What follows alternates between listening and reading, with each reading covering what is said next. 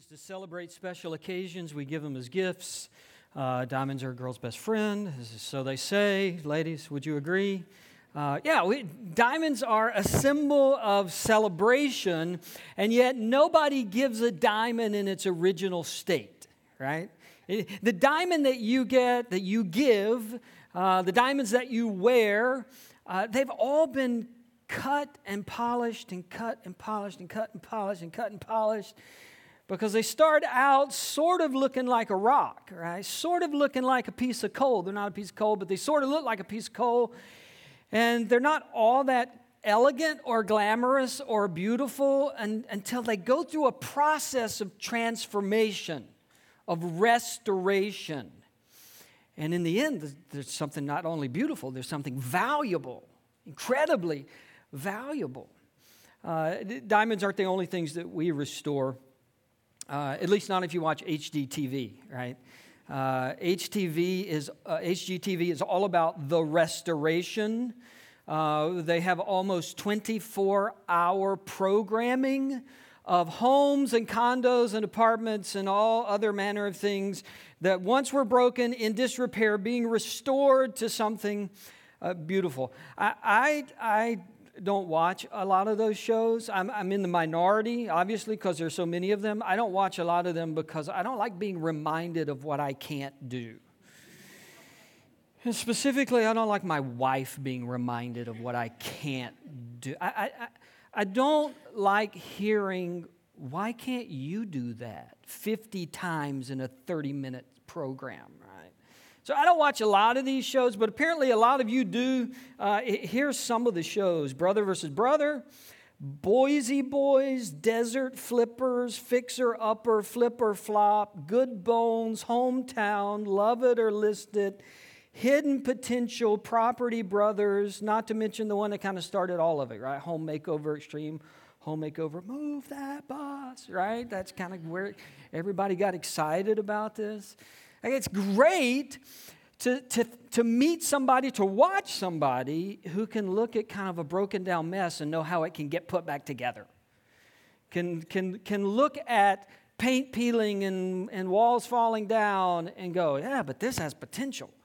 Like this could be something really. And then we knock that out and we put some new here and and we get rid of that room and combine those rooms and rework the yard and put some tile down and new columns and a fireplace and a water fountain and a roller coaster and all the things they put in there to make it so incredible. Uh, I can't see that. These, these people can see that. Jesus' Jesus' life was all about putting broken things back together. You don't, you don't read very far in the Gospels Matthew, Mark, Luke, and John, the first four books of the New Testament, the second part of the Bible. Those are the stories of Jesus, and you don't read very far in the stories of Jesus before you find him meeting people, circumstances, situations that are broken down and in need of repair. Jesus didn't repair homes, although he was a carpenter. He learned to trade from his dad. He probably could have could have pulled off Chip and Joanna Gaines sort of deal. But what Jesus did is he repaired hearts and, and lives and sometimes he repaired relationships, and sometimes he repaired people physically, and sometimes he prepared them emotionally. But every person that he came into contact, the one part of their brokenness he knew they had was spiritually. He knew spiritually things need to be put back together in people. And that's what Jesus did all throughout his life and all throughout his ministry. He salvaged people. He found broken parts, broken pieces, and says, I can do something with that. Like, if you give me that, I, I can do something with that. So, so, over the next month, we're going to talk about a couple of different circumstances where Jesus shows up, everything's broken, and Jesus salvages this moment. Now, I don't know what you think of when you think of a person who needs salvaging. I don't know what image comes to your mind, uh, what type of situation comes to your mind. I think when it comes to the home repair shows, the ones we like the best are the ones where like everything's falling apart. Everybody knows this house is in trouble. The, the yard is overgrown, the house, the columns are, are about to fall down, the roof is sagging, the paint's peeling, the, the porch has got holes, it's falling through, it's in a mess. if you drove by that house, you would know that house needs some help. But that's not always the way salvage projects are. Some, sometimes things look fine from the street. Like the facade looks fine, but you open the door and you go inside and you realize there's, there's broken pieces all over the place. Or maybe you have to go around back. Or maybe you, you bust out a wall and you realize, oh, there's more problems here than we thought. That's kind of the situation with the guy we're going to study today because he had a lot of things going for him. I mean, life was okay for this guy. As a matter of fact, life was better than okay for this guy. He, he wasn't handicapped, he, he wasn't disabled, he didn't need to be healed physically. He had a job, uh, he had a great job. Uh, not everybody liked his job, but it, it worked for him. Uh, it, the Bible tells us he was wealthy. He didn't, he didn't need anybody to build him a house. He didn't need anybody to repair his house. Materially, financially, he had everything that he could have wanted. And yet, Jesus meets him and knows he needs to be salvaged. This person on the inside needs to be restored. This is how the story starts. Luke chapter 19. Jesus entered Jericho and was passing through.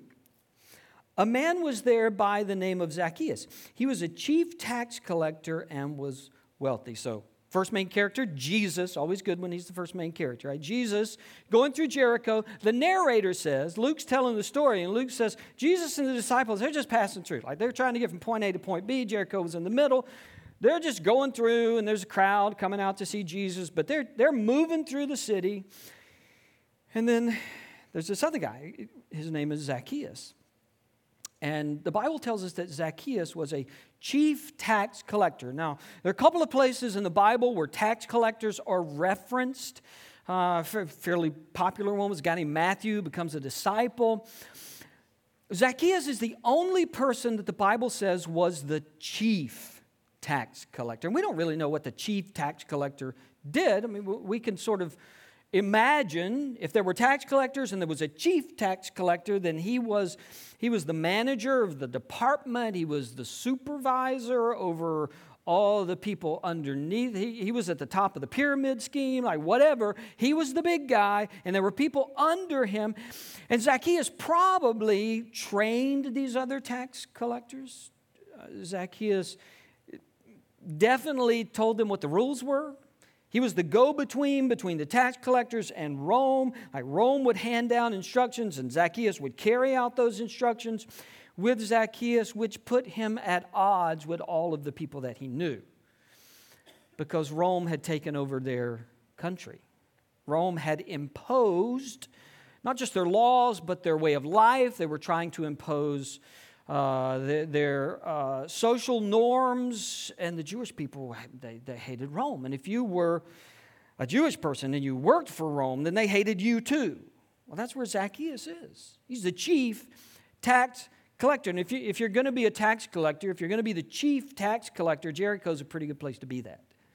Because uh, close to Jericho was one of the primary trade routes. And if there's trade routes, then there's plenty of opportunity to tax. It was a wealthy city, plenty of wealthy citizens. If you were going to skim off the top, if you were going to make your living by taxing people, Jericho was a great place to live.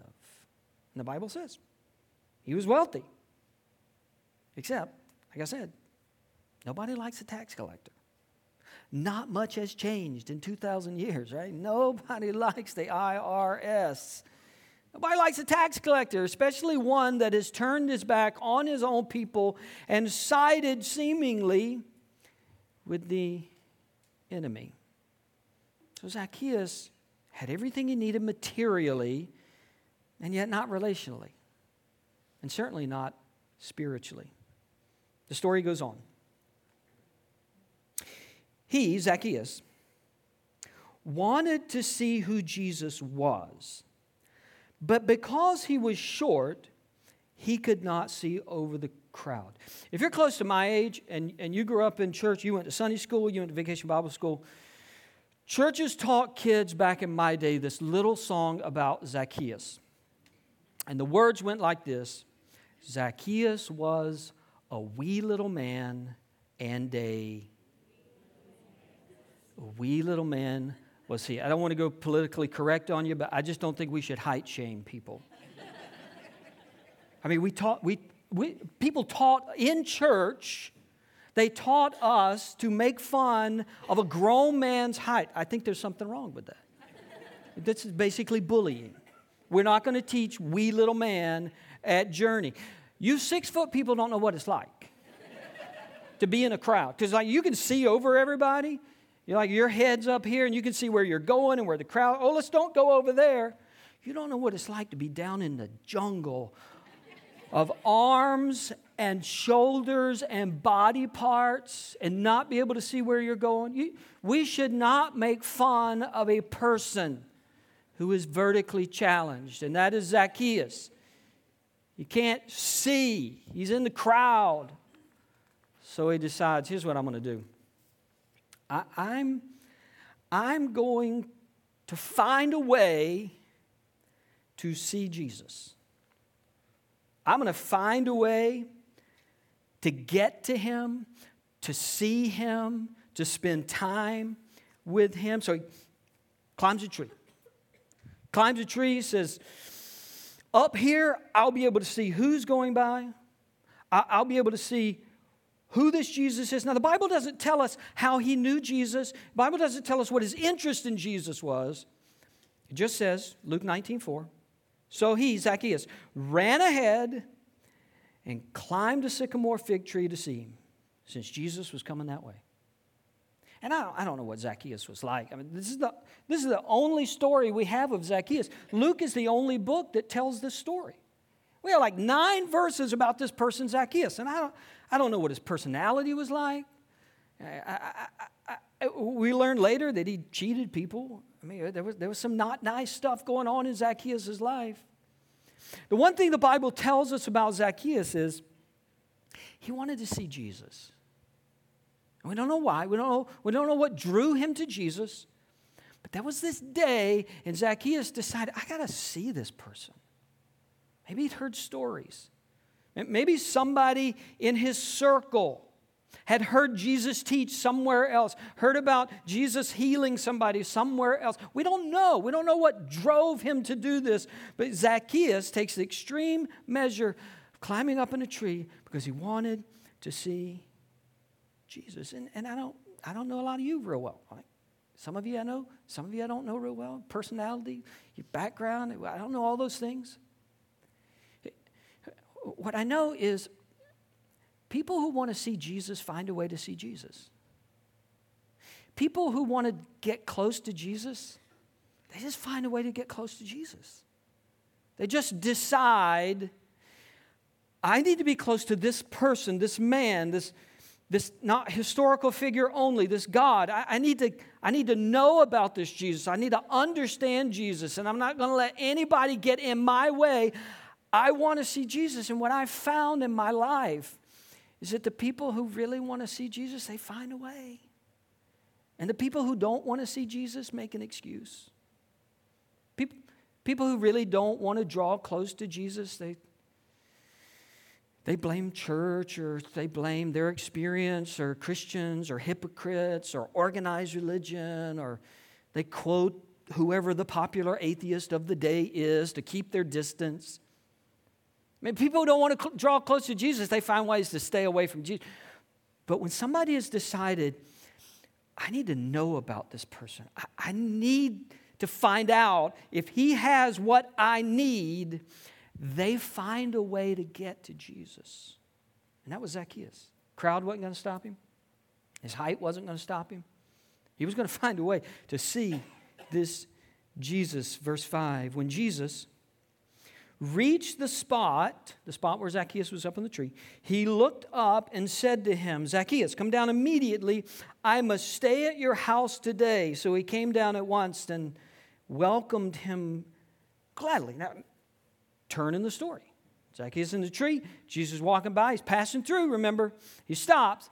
He looks up at Zacchaeus, and it's not because Jesus is surprised. If we had been Jesus, we would have been surprised, right? Man in a tree. That's weird. Jesus was not surprised. Jesus stopped there on purpose. He looks up in the tree and he, he saw Zacchaeus. What I love about Jesus is if you're looking for Jesus this morning, he's already looking for you. If, you, if you're interested in Jesus, he's already interested in you. If you think Jesus might be the answer, he's already coming to you. Zacchaeus thought he was going to be anonymous. He was going to just see Jesus go walking by. Jesus had already seen Zacchaeus. Jesus was already initiating a relationship with Zacchaeus. Jesus gets more intentional. He says, today I want to go to your house. I want to be with you. I want to spend time with you. Thought he was passing through. Yeah, everybody thought he was passing through. But Jesus said, I must go to your house. Sometimes we think we're passing through in life. Sometimes we think, well, I'm just getting from here to there. I'm just trying to get from A to B. Just trying to get the kids graduated, just trying to get the kids here, just trying to take care, just trying to pay the bill, just trying to pass through. But in the passing through, Jesus often says, Now I must spend time. I must be, I must talk to you. I have intention in your life. I have purpose for your life. And Jesus is going to look us in the eye and say, Today, I need to come to you. I need to be with you. You don't have to look for me. I'm looking for you. Zacchaeus comes down. Jesus goes to his house. They have, have some kind of party, some kind of dinner together. And then the, the camera's been focused on Jesus and Zacchaeus, whole story, their interaction. And for the first time, the camera pans over to the crowd. And this is what we're told. Verse 7 All the people saw this and began to mutter, He has gone to be the guest of a sinner. What is Jesus thinking. Like, Jesus, how could you? How could you go to dinner with somebody I don't like? How could you go to dinner with somebody I disagree with? How could you go to dinner with somebody who voted differently than I did? Jesus, what are you doing? So here's a, here's the thing about salvage stories. Every salvage story has an ooh moment. It has a moment where if you're just looking on from the outside, you go, oh, that's gross. That's ugly. That's messed up. That's broken. Every salvage story starts with a moment of, ooh. Uh, uh, brought some examples. Here, here's a picture, right? Ooh moment. Next picture. Oh, exactly. That's what I'm saying. That's what I'm saying. See, every salvage story has two moments. It has a ooh moment and it has an ah moment. Right? Let's practice. Ooh, ah. Perfect. Let me show you another one. This is ooh. And this is, you got it. You got it. Man, look at that. Ooh, ah. Every piece of furniture starts out with an ooh. Every old car starts out with an ooh. Let's look at the next one. Oh, man. Look at that. I mean, this is ooh, right? This is beautiful. Does all the men in the house want to drive this home? We got one more, maybe? Maybe one more? See? Every salvage story has an ooh moment, has an ah moment. But you got to get through the ooh moment to get to the ah moment. The crowd's response was, You got to be kidding me. Ooh, him? Uh, of all people, of all circumstances, like you would go home with him? Here's the thing about Jesus that the crowd didn't get, and we sometimes don't get. Jesus had a very high ooh threshold. He had a very high ooh threshold. Crowd didn't. Crowd had a very low ooh threshold. They look at him and go, ooh. Jesus? Jesus didn't say ooh when other people said ooh. Jesus didn't pull back when other people pulled back. Jesus didn't turn away when other people turned away. Jesus had this very high ooh threshold, and even a chief tax collector who had betrayed his people, cheated people, robbed people. Jesus said, I, That's before, but I got an after. That's the ooh, I got an ah. I'm going to your house. We're going to work on this. See, the reason Jesus had such a high ooh threshold is because Jesus knew what he could do with the ooh. Jesus knew what he could do with the ooh. If you take me to an old house or an old car, it's hopeless. Right? It's just going to stay that way. It ain't ever, ever going to get better. It's not going to be pretty. There is no ah moment coming. It's going to be ooh forever if it's up to me. But, but Jesus meets moments of brokenness, and he doesn't just see the brokenness, he doesn't just see the before. Jesus says, I can see an after. I can see a better. I can see a restored.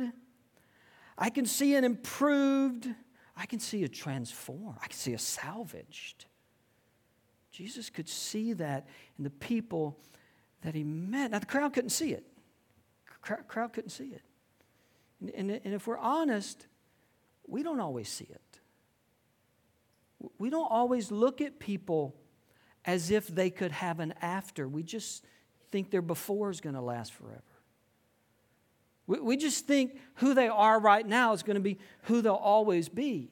Jesus didn't look at people that way. So, so the challenge for us, the, ch- the challenge is that you and I should have a high ooh threshold as well.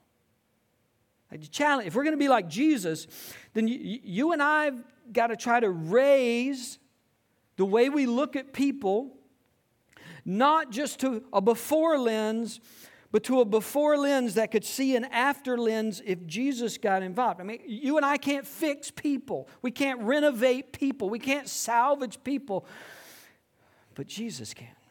And Jesus is in us. And Jesus is at work in this world. And the people didn't like what was happening. But somewhere in the process, and the Bible doesn't tell us where it happened. Maybe, it was standing on the street in that first encounter. Maybe it was walking to Zacchaeus' house. Maybe it was sometime over dinner. Zacchaeus goes from before to after. Not on the outside. I mean, he looked the same on the outside, but his heart got renovated, his heart got changed. Verse 8 but Zacchaeus stood up and said to the Lord, Look, Lord, here and now I give half of my possessions to the poor, and if I've cheated anybody out of anything, I will pay back four times the amount. Jesus said to him, Today salvation has come to this house because this man too is a son of Abraham. For the Son of Man came to seek and to save the lost. Jesus says, Look, there's been a change. There's been a change. Not, not because he gave money to the poor, not because he repaid people that he had cheated. There was a change, and because of that change, everything else changed. Like the outside did change. But it wasn't his giving money to the poor that changed him. It was Jesus who changed him. And as a result, Zacchaeus went, Look, everything's got to change now. Every, if I'm going to follow Jesus, everything's got to change. I can't continue to do what I did. I, I can't treat people the way I treated them. Everything on the outside has to change because everything on the inside changed. Jesus renovated, salvaged this man's heart. And, and he makes this statement This man is now a son of Abraham. That's a relational statement. Like you're in, you're in the family. Zacchaeus hadn't been in in a long time. He was never invited to the get togethers, never invited to the barbecue, He was never included. He was a perpetual outsider because of who he was and what he chose to do. He's a perpetual outsider, and Jesus announced, No, this man's been renovated. He's, he's inside now, he's, he's in the family now. He's one of us. And maybe over his shoulder to the crowd, Jesus said, Deal with it. Deal with it. Because this man's been changed. And he's inside now. And he's always going to be inside. That's what, that's what Jesus does when he meets broken people and broken lives, messed up backgrounds. Jesus steps in and says, Look, if you'll see me, because I already see you, if you'll trust me and put your faith in me, we'll start putting this thing back together. We'll salvage what's happening in your life and in your past. Now, not just put a coat of paint on it. Right? Jesus doesn't just kind of buff out some of the dents. Jesus changes from the inside out. He renovates us from the heart outward. He salvages us. Maybe it's been a while for some of us since um, that happened. You, those of you who are followers of Jesus, you remember that moment when you saw Jesus and you trusted Jesus? And how it changed the person that you were? And, and not, not just salvaged you sometime in the past. I, I came to faith when I was a kid, and God salvaged me in that moment, but I, I just think of all of the things that God rescued me from all the rest of my life. Like right, like now, all the things he rescued me from when I was a teenager and, and the things he salvaged me from when I was in college because I was trusting him, because I was following him. The things that he salvaged me from, he protected me from when I was a young adult and newly married and trying to be a good dad. And how my life would be radically different. How, how, there'd be so much more brokenness if it hadn't been for Jesus, not just salvaging me as an eight year old boy, but every day since, restoring, loving, giving hope. And if it's been a while since you, you expressed gratitude to Jesus for his salvaging in your life, this would be a great day to do that. And maybe you, you hadn't been at that point. Maybe Maybe you know about Jesus. Maybe you're interested in Jesus. Maybe you've been looking for Jesus. Jesus has been looking for you. He sees you. And today, great day for your heart to get renovated like Zacchaeus. Just put your faith and trust in Jesus who lived and died and rose again for your forgiveness and your eternal life. That's what he does.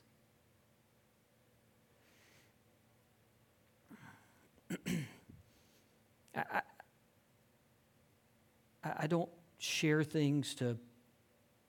If you come, you know I, I don't try to drive people's emotions. I, I, don't, I don't try to make people cry and, and work people up.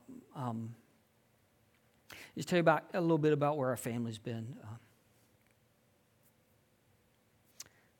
uh, this week. We um, we spent two Saturdays ago. We uh, we spent a day with some high, a high school friend of mine and two of her kids, and um, just had a great day. My, my girls reconnected with their kids, and we, they, they'd been together when they were younger and just kind of reconnected. Sophia's 18, the daughter, so she's right there in the middle of all of our girls. And uh, a week later, this past Saturday, my wife and I were going up to youth camp to hang out with the kids for the day. And I got a call from my sister that uh, Linda, her mom, and, and Sophia were cycling. Uh, they were preparing for a race. They were cycling in, in Tifton. And a 19 year old in a pickup truck hit both of them and killed Sophia. So we celebrated the fourth this week, and, and then we drove to Tifton. And Friday morning, we, we sat in a room full of hundreds of people who came to say goodbye to an 18 year old girl. It's just like that. It's like beautiful, funny, great personality, love Jesus. I mention that for two reasons. One is I, I know Jesus can restore this in the hearts of people who are hurting. I know Jesus is big enough and strong, even though we don't understand, we got tons of questions, and nothing about it seems fair. i That Jesus can salvage even this, but also, again, I'm not trying to play on your emotions. I, I'm just telling you where our life is right now. Life is brief. Nobody, nobody knows walking out the door. Nobody knows. You don't know what tomorrow holds. You don't know what today holds. You don't know what next week holds. I, I believe Jesus is God's Son. He's the most beautiful person ever. He is God who changes our lives radically. And I just want to say, like, don't put this off. I don't keep waiting. Don't keep thinking later. Don't keep thinking another time. Maybe you'll get another. I hope you get a lot of other times. And we don't know. Nobody knows. I, I, I know that Jesus can salvage hearts today. You bow your heads, close your eyes. If you're, if you're a believer, just would you pray? Just pray, thank, thank God for, for what He saved you from when you became a believer and what He saved you from ever since. If you're not a believer, Jesus sees you, He notices you. Jesus is the ultimate noticer. Now, you didn't slip in here this morning and not be under the eye of Jesus. He knows you, He loves you. And if you've never trusted Him by faith, do it right now. Right now, just in your own words. Recognize the way Zacchaeus recognized, I, I haven't lived my life the way I should. I, have sinned. I've disobeyed God. I need Him in my life. And then, and then believe that Jesus died for all of those sins to give you eternal life, life in Christ and then just commit to follow Him. Just commit to follow Him. I'll be happy to talk to you afterwards, pray with you. You, you could indicate that you prayed to receive Christ on the card before you turn it in, or that you have questions, you want to talk to somebody. But there's no greater decision you're ever going to make in your whole life than to give your life to Christ. God, I pray your Spirit would just continue to settle over this service and our hearts. Some of us clearly look back in our life and we know there was a before. And it wasn't pretty, and it wasn't all cleaned up. And we tried to hide it from everybody, but we couldn't hide it from you. And you saw us, and you stepped into our lives, and you changed us. And you've been changing us ever since. But maybe there's one or two or ten. They've been putting it off. They, they've been waiting. Why wait? Why wait anymore? God, I, I pray you give them the courage to trust you with their life right now and then to let somebody know. I pray it in Jesus' name. Amen.